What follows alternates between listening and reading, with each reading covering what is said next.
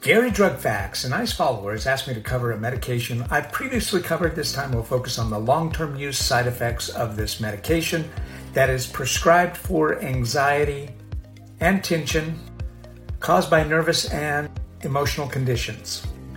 What's the medication? Hydroxyzine. Before I cover the long term use side effects, let's talk about the drug interactions or drug drug interactions, other medications that shouldn't be taken along with this medication. There are over 200 of these. Too many to list, so I'll post them on the Facebook group Healthcare Disruptors. Please go to the link in the bio and follow us there. Okay, here are the five top long term use side effects for hydroxyzine drowsiness, dry mouth, constipation, urinary retention. Some patients have trouble urinating. And number five, cognitive impairment. This is not a comprehensive list. Results may vary. Short Cast Club